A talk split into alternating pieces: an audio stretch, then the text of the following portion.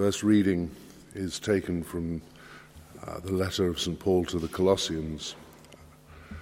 He is the image of the invisible God, the firstborn over all creation. For by him all things were created, things in heaven and on earth, visible and invisible, whether thrones or powers or rulers or authorities, all things were created by him and for him. He is before all things, and in him all things hold together. And he is the head of the body, the church. He is the beginning and the firstborn from all among the dead, so that in everything he might have the supremacy.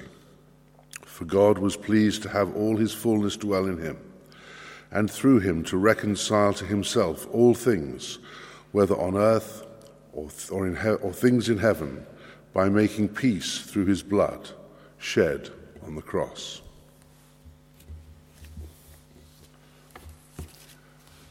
The Holy Gospel is written in the first chapter of the Gospel according to St. John, beginning at the first verse. In the beginning was the Word, and the Word was with God, and the Word was God. He was with God in the beginning. Through him all things were made. Without him nothing was made that has been made. In him was life, and that life, life was the light of men. The light shines in the darkness, but the darkness has not understood it. There came a man who was sent from God. His name was John. He came as a witness to testify concerning that light, so that through him all men might believe. He himself was not the light, he came only as a witness to the light. The true light that gives light to every man was coming to the world. He was in the world, and though the world was made through him, the world did not recognize him. He came to that which was his own, but his own did not receive him.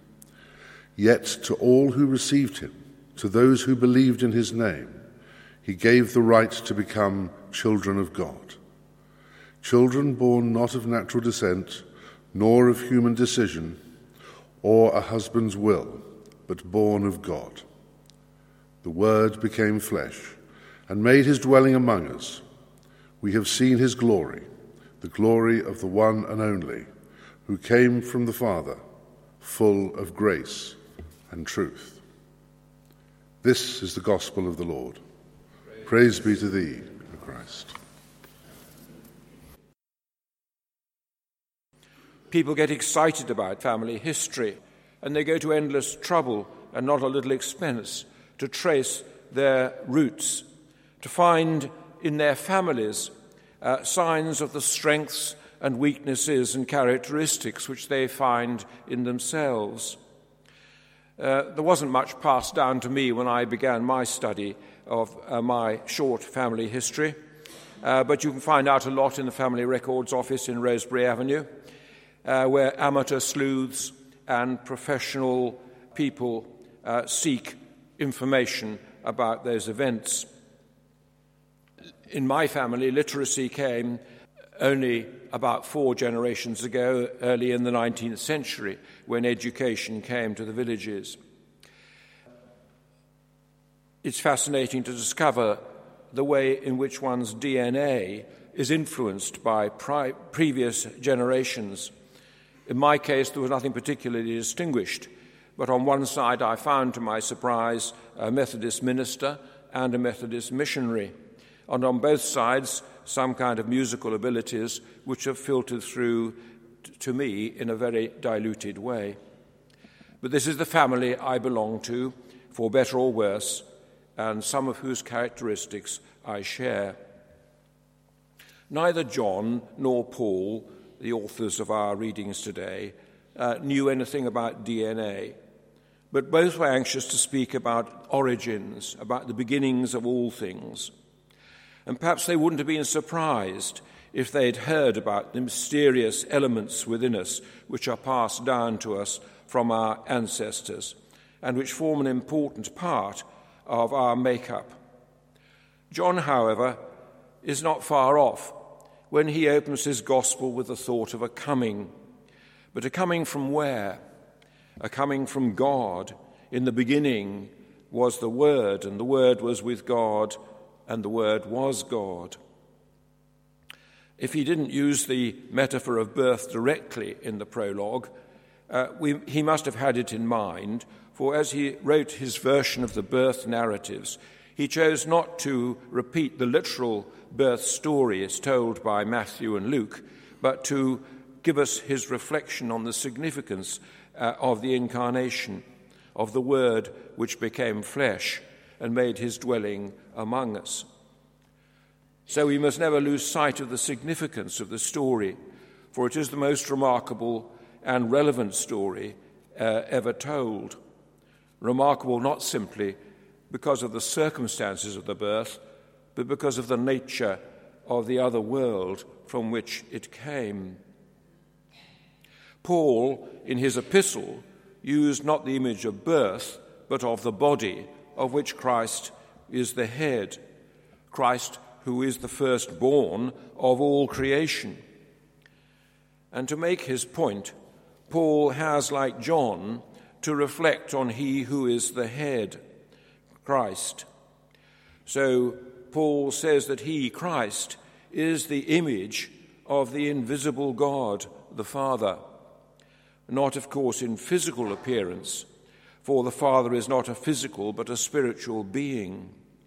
And it is not surprising, therefore, that we are nowhere given a description of Christ's appearance only of what he said and did, his purpose and his nature.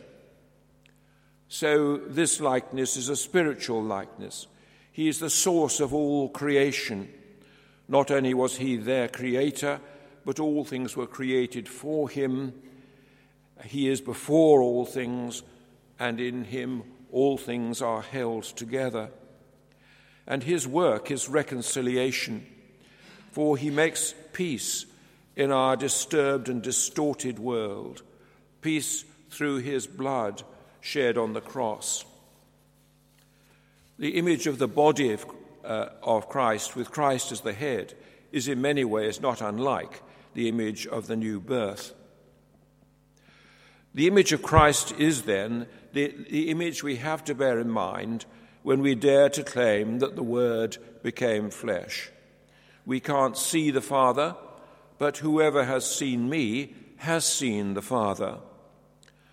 The birth narratives are so familiar that we can so easily say or hear those words without noting the extraordinary claim that is being made. For here is the one who was with God and who was indeed God, who would be our image of God. And this is the message we must have in our minds when we say the Creed, and we come to those four solemn words, and was made man. That in the dark and dusty and unhygienic reality of the birthplace, in whom uh, was occurring uniquely in that birth, uh, the coming into the world of our God Himself, in whom dwelt all the fullness of God who was the Word of God, by whom our world is forever challenged and changed. What is in, God's, in John's mind when he uses the phrase which is now translated, and he became flesh and dwelt among us? It is, of course, an allusion to the tabernacle in the Old Testament, and is sometimes translated that he tabernacled amongst us. As the people of Israel made their pilgrimage through the world, the desert in its heat and emptiness, the tent of meeting was the symbol of God's presence with them, the place where they might meet Him, the physical sign that God was amongst them and would protect them and lead them to the new land. God had taken up residence with them. So, this is the context of John's thought that the Word was made flesh and made his dwelling amongst us. We can't, of course, grasp it fully, for it is way beyond human comprehension. But we can begin to get the drift of the message and to allow that message to get a grip on our minds. We who have believed in his name have become children of God.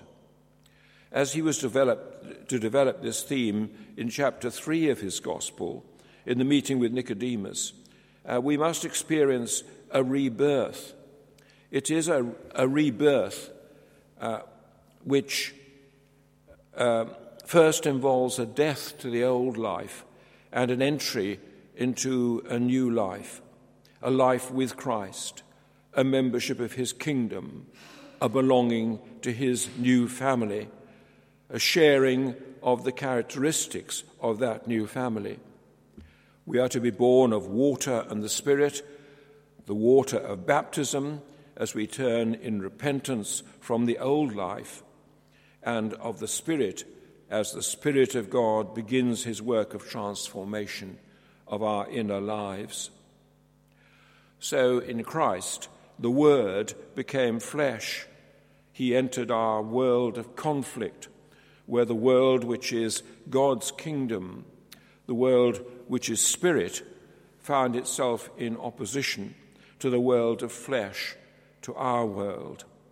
This was the world he was born into. He found himself in conflict, even within his own family, as the incident of his youth points up, where being about his father's business in the temple began to take priority over his own parents.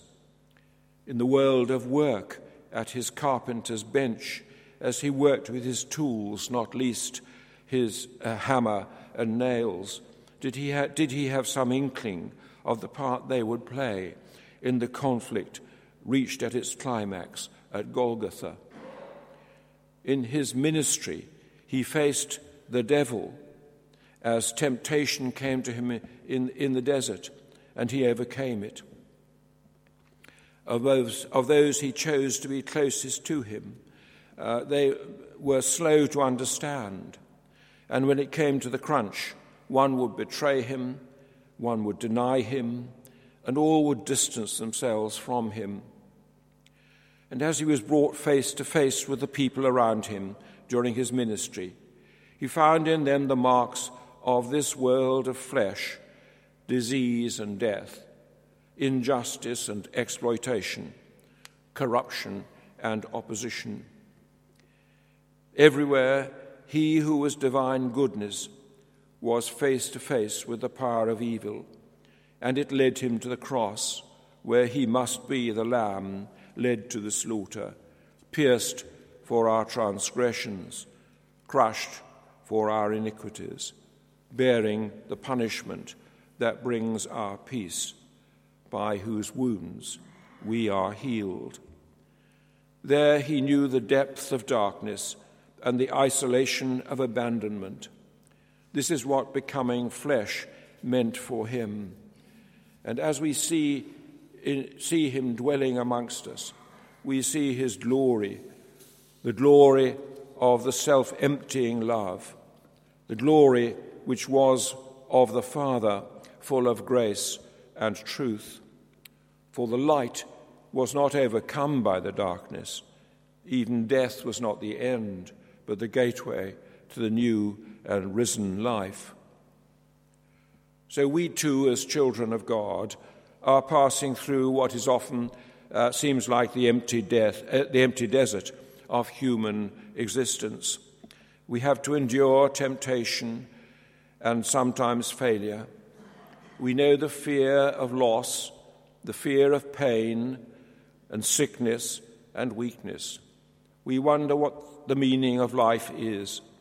We need to know His origins because they are to be our origins, for they give meaning to our lives. We need His presence in our lives, His welcome and His salvation, His protection and strength. We need hope and assurance for the future. And so He has become flesh and dwells amongst us. We feed on Him through the symbols of bread and wine and we are his children, born into his family. He is our head, he, we who belong to the body of Christ. His DNA must be that which shapes all our lives. He is the true origin, and nature and destiny of human life. Amen.